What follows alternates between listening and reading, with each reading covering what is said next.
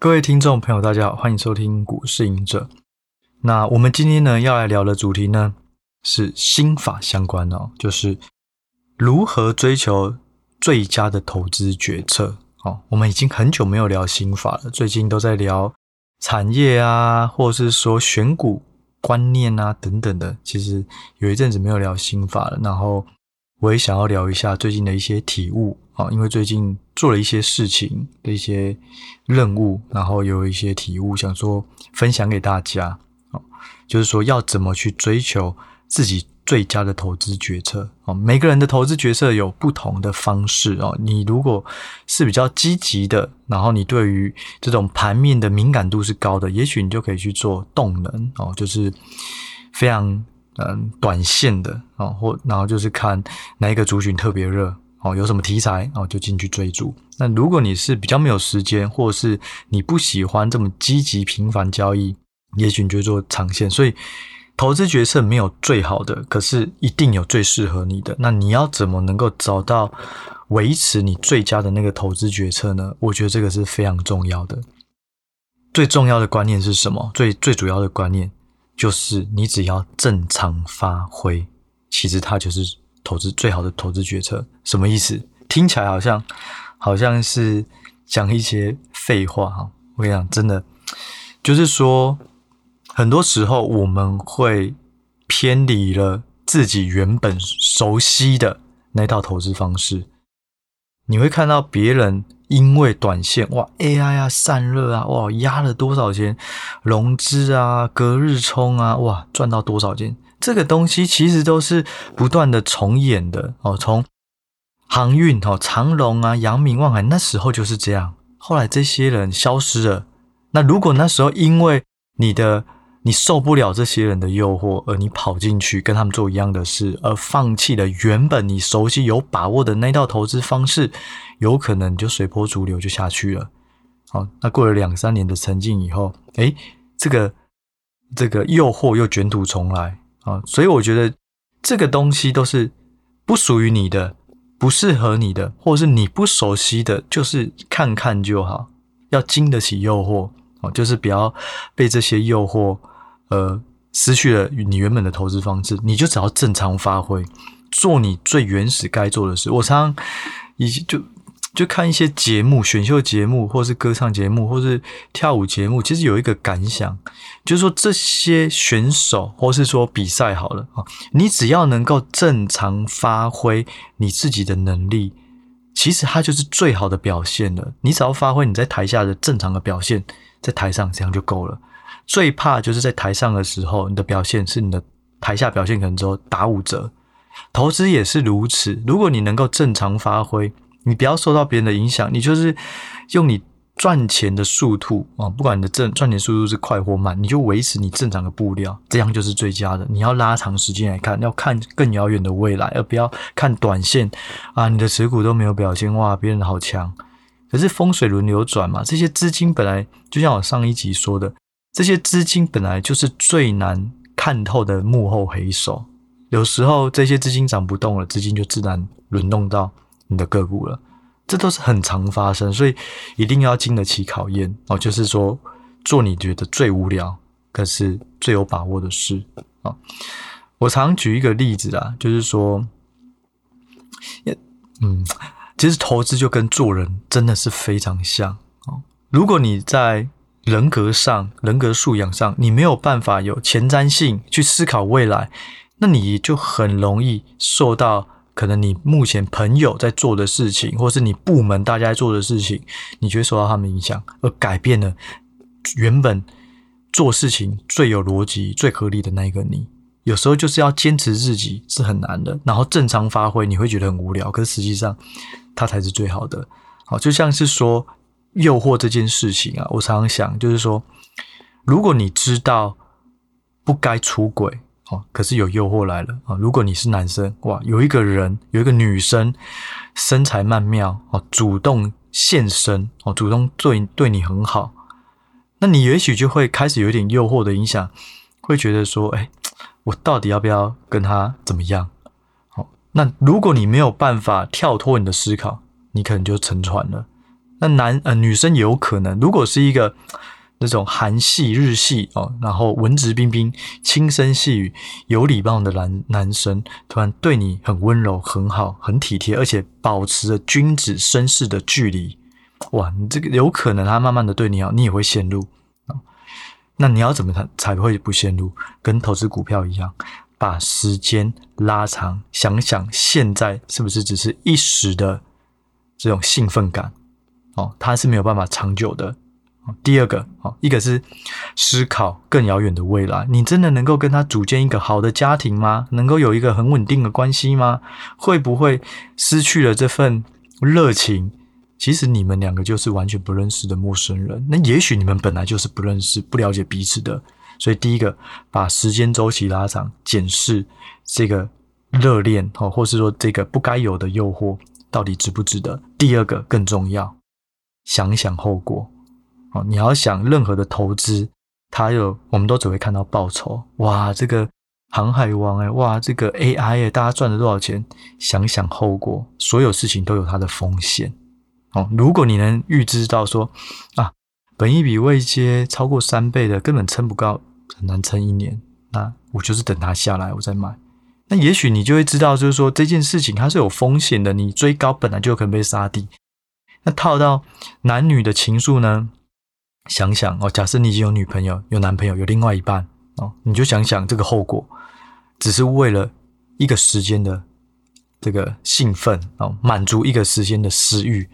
你后面有多少东西要去解释？你的人设会改变多少？就像 Me Too 事件，所有人都只是一时，然后我们就大家常常会讲，就是小头控制大头哦。你只是为了一时的快感，你后面要有多少的承，有多少的这种后果要需要承担？你一想到这个，你可能就会觉得，诶，我可以经得起诱惑哦。所以诱惑本来就是很难去拒绝的，但是。不管是做人或是投资一样，你一定要想办法克服两个，思考远一点啊。那第二个就是多想想会有什么后果，你有什么风险会遇到。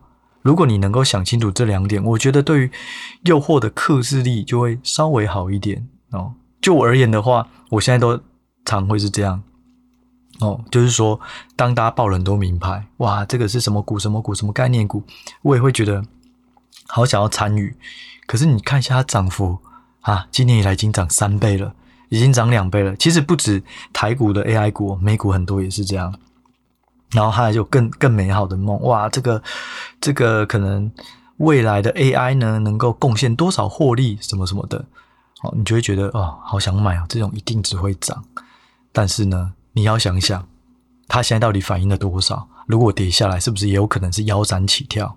你多想想这些，你就会比较冷却。好，所以你要能够正常发挥的某个前提，很重要的前提，就是说你能够控制诱惑，能够克制诱惑，做你原本熟悉的东西，真的就是最好的投资决策了。啊，我举一个例子啦，我觉得其实我以前在看漫画或卡通，或是人物的一些故事，好了，哈，就看我都会有一个体悟，就是说。其实每一个人，你给他一个能力表，他不会定在那个地方，他能力永远都是维持在。例如零到一百分，一个人很厉害，他就永远在八十分，不会，他一定是一个区间。这个区间会跟他心理状况有显著的影响。例如我们举最近很热的啊，前阵子很热这个灌篮高手好了，每个人格其实都应该这样子哦。例如，好。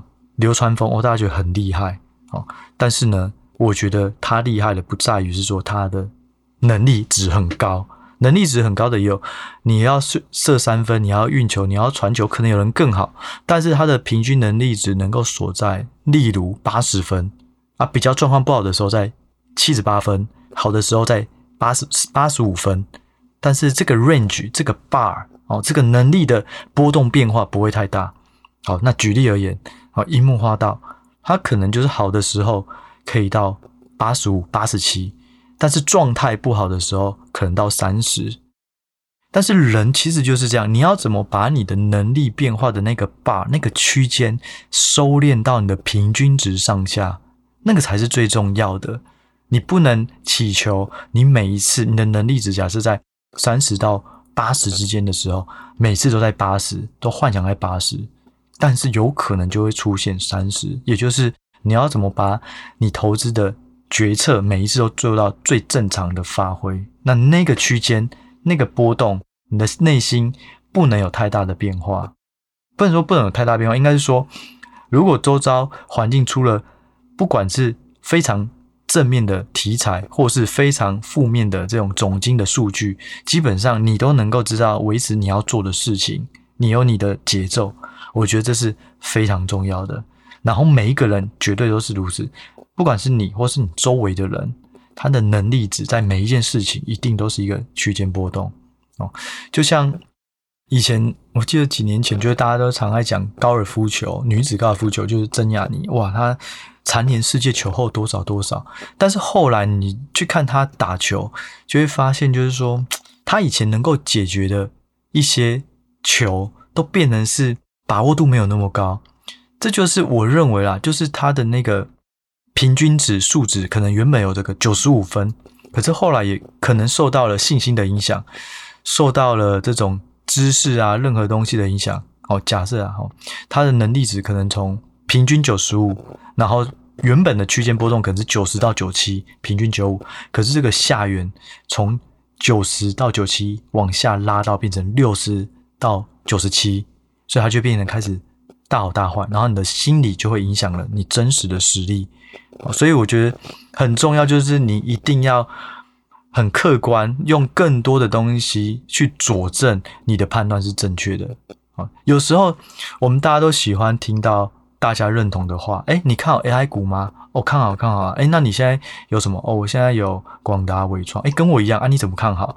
哦，因为呢，AI 呢，现在伟创有很多新的大客户的订单，好像都收到，你就觉得认同。我们很喜欢去听认同的东西。但是其实更多你是要去反反面去思考，有没有人看坏伟创，有没有人看坏广达？那为什么？如果呢，你的逻辑能够轻松的击破这些看坏的理由，那这个投资决策它会更客观，客观具有助于我们对于每个投资决策都正常发挥。哦，绝对没有什么大好大坏。我就像我前一本书所说的哦。投资没有奇迹，就只有累积。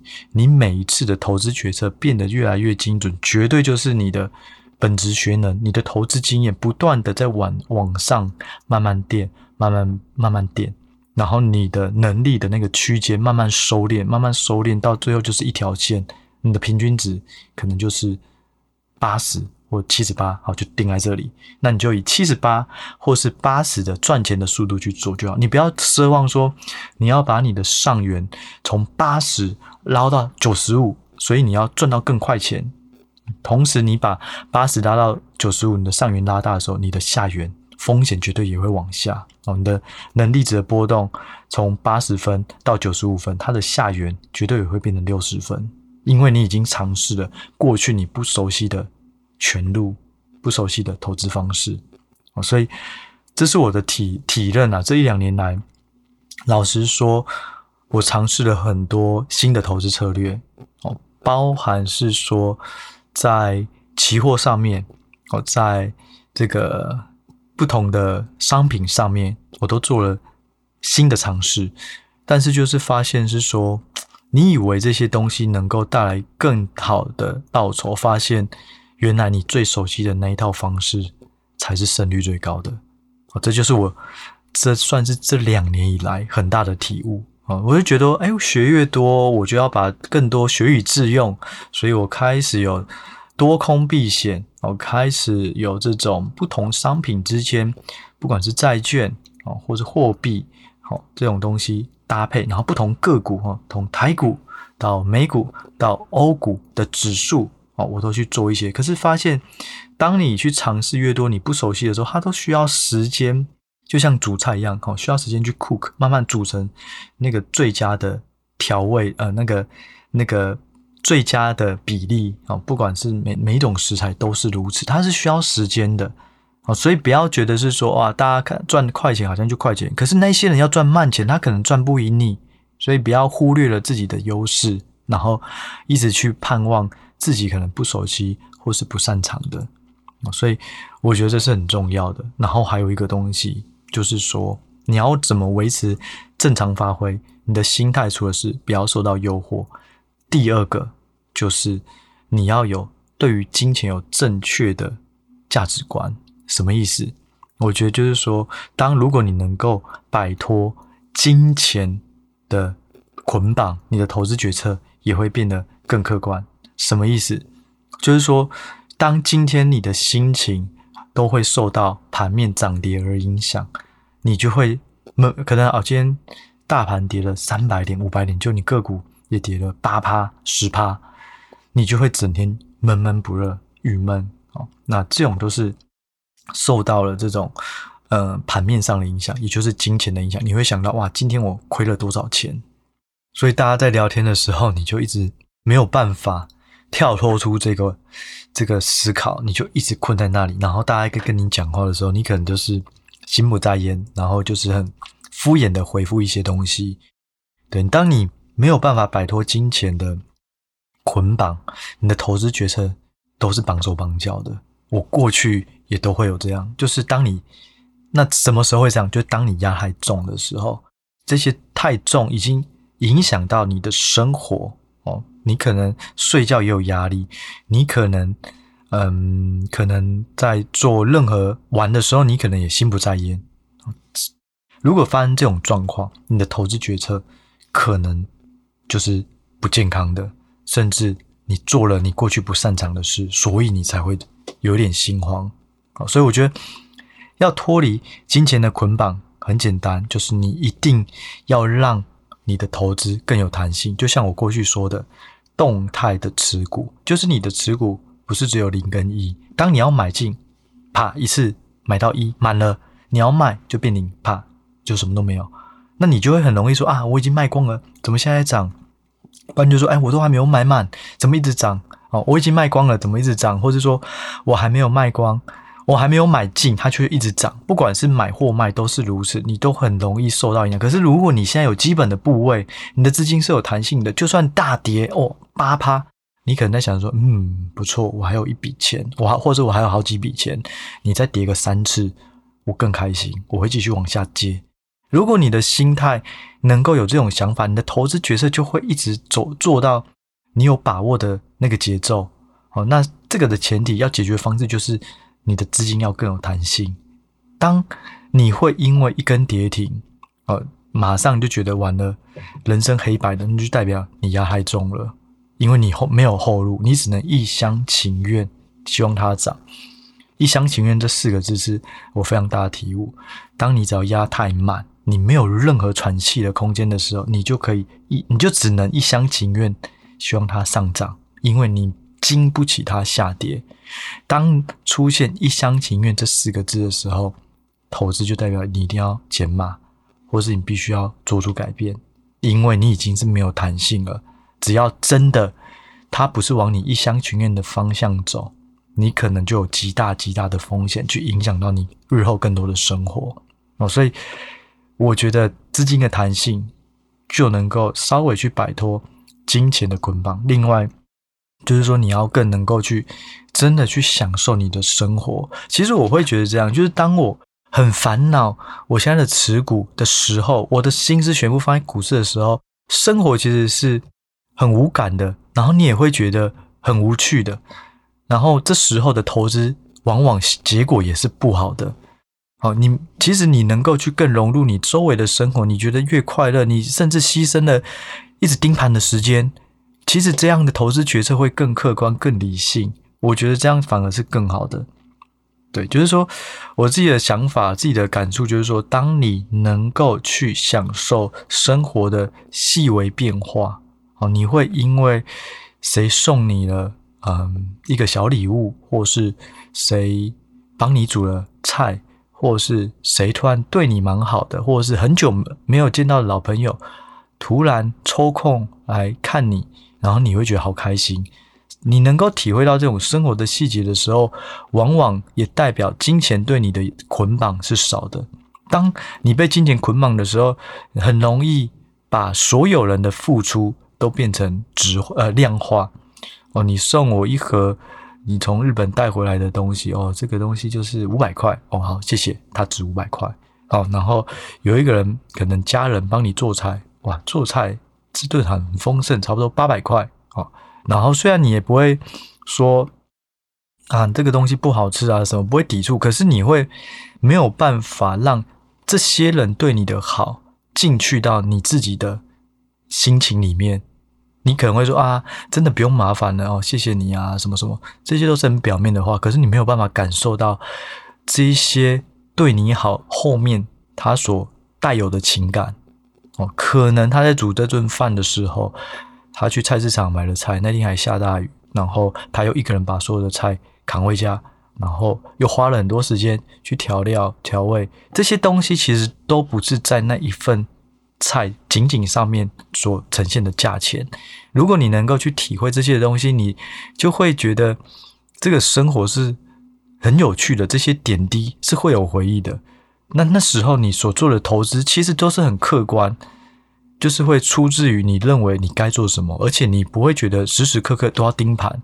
当你时时刻刻都在盯盘哦，台股收盘了，看三点期货，期货的状况在看这个四点哦，港股收盘啊，中港股呃中 A 股收盘，然后欧洲开盘，欧洲开盘又因为什么事件哇，或涨或跌，然后到了美股开盘，每天都在看这个，其实对于绩效不会有任何帮助啦，因为我就是这样子哦，我之前几年前我就是一直在盯盘。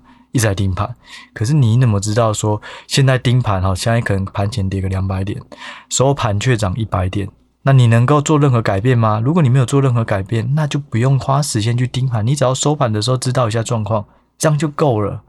哦，多把自己的生活的时，多把自己的时间释放回你的生活，在你维持你的那个。节奏，你的正常发挥那个能力的那个区间，其实它就会慢慢收敛。因为你在生活是舒服、是开心的，你做决策也会更顺畅。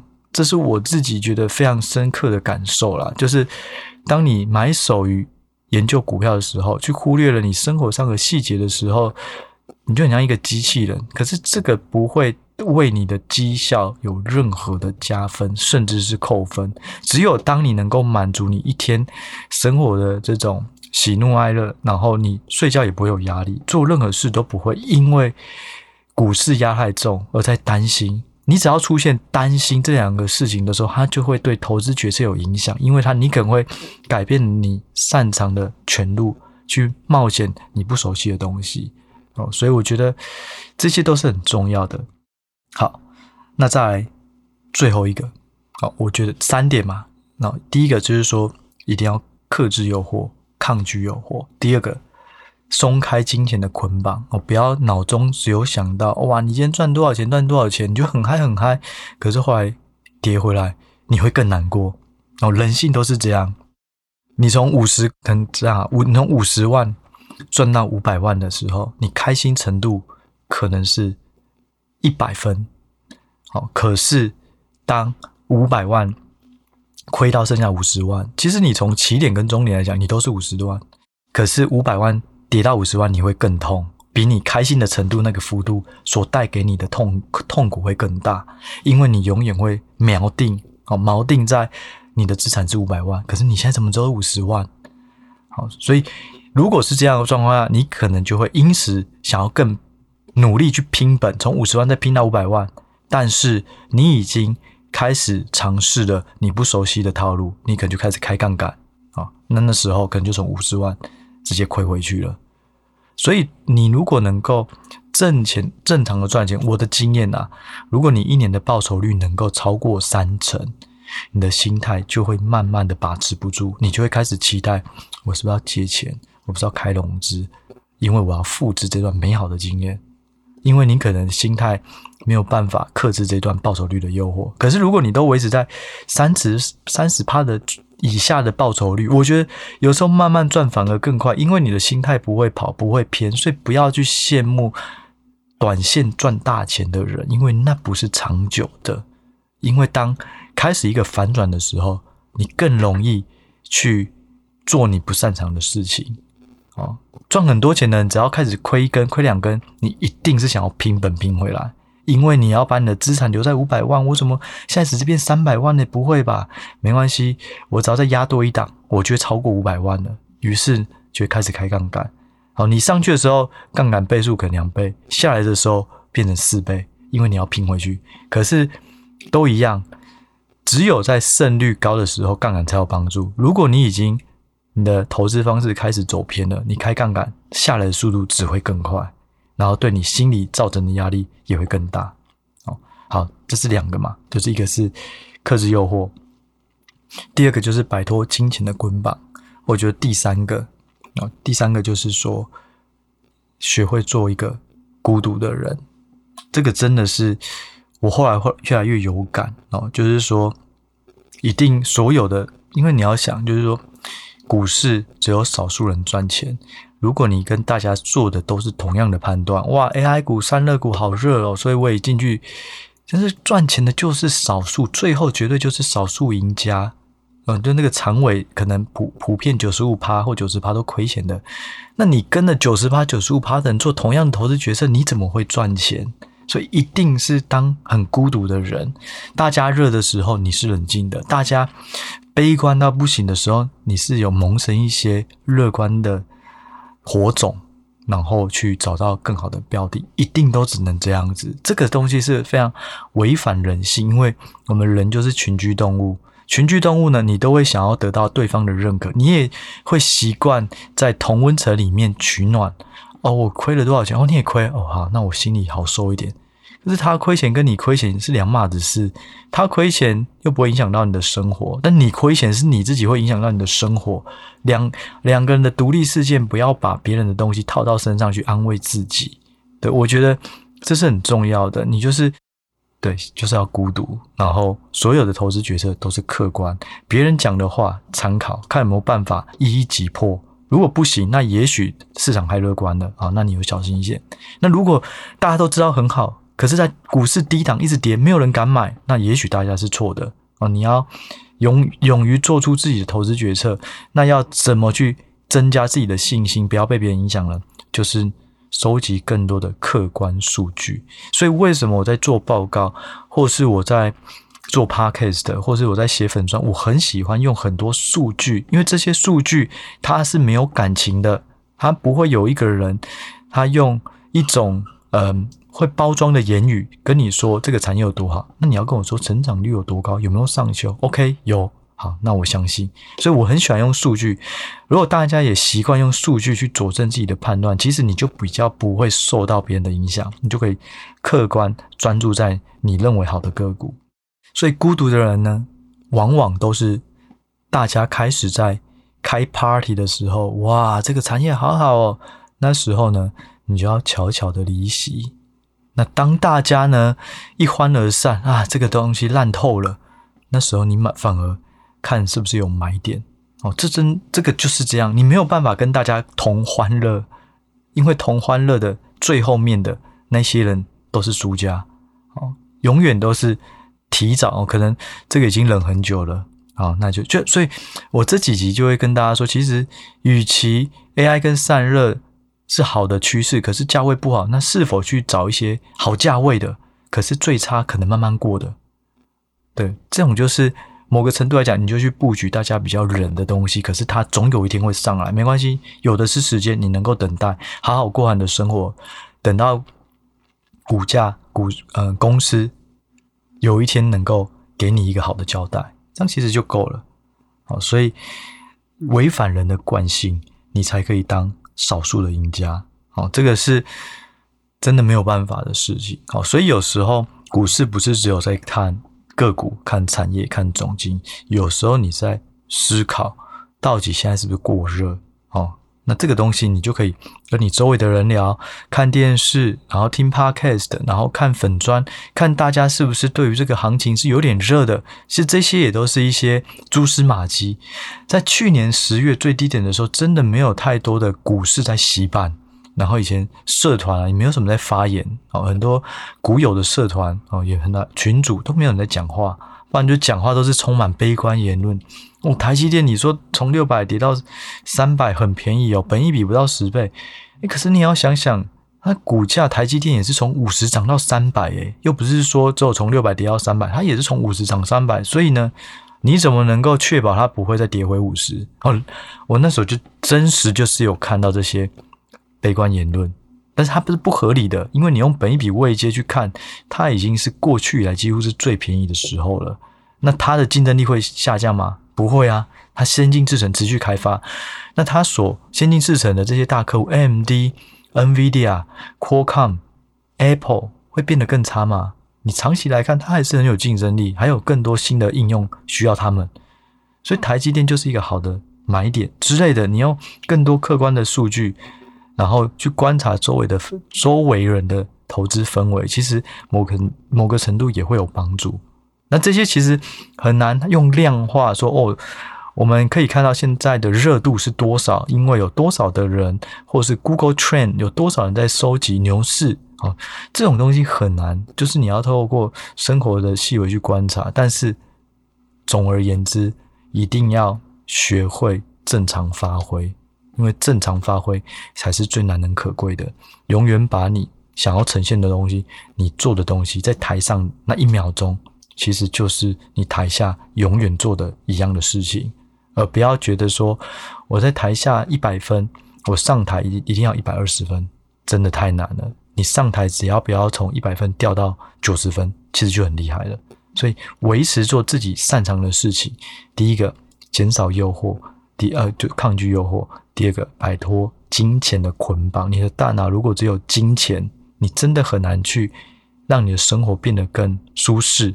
你投资也会有一些影响，你会太过于急忙去做一些频繁交易，哦，然后也会有不好的结果。那第三个，学会在投资上做一个孤独的人，哦，不，也不是说我们投资在孤独，所以就代表我们的人格要变得很孤僻。我觉得这是不同的事。所谓孤独的人，是勇于做出和大家不同的决策，但这个决策不是意气用事，不是感情用事，而是你已经客观分析、预见到了一些未来而做的决策，然后把这些东西啊有信心的、专注的去执行。啊，这就是孤独。孤独没有不好，它只是一个现象。好，就是说。对，就是说你能够有自己的投资决策，然后不会跟市场一起蹭热度，我觉得这是非常重要的。那老实说了，这三点也是我自己的一个功课。对，我知道怎么样是不好的，所以当我厘清这些东西，我就会知道哦，原来这些是好的。但是呢，说的容易啊，很多事情都是知易行难啊。我也还在努力，我也希望能够把这些东西做得更好，然后。更更融入自己的生活周遭，跟自己的家人、跟自己的朋友哦，更开心、更真诚的去去交流。然后，当这些情绪都已经很完整的被释放了，好，那就好好回头想，哎，差不多要开盘了，啊，我有什么中长线的投资布局呢？啊，做一些规划。可是，还是做完这些投资决策以后，你还是会回到你的生活，然后尽量去。找到自己有把握的事情，那投资也是如此，尽量去看出大家还没有人过度讨论的东西。那我想这些对于投资应该会有很大的帮助。那我也还在努力中，啊，就和大家一起共勉之。好，那我们这一集呢，我们就先讲到这，我们就下一集再聊喽，拜拜。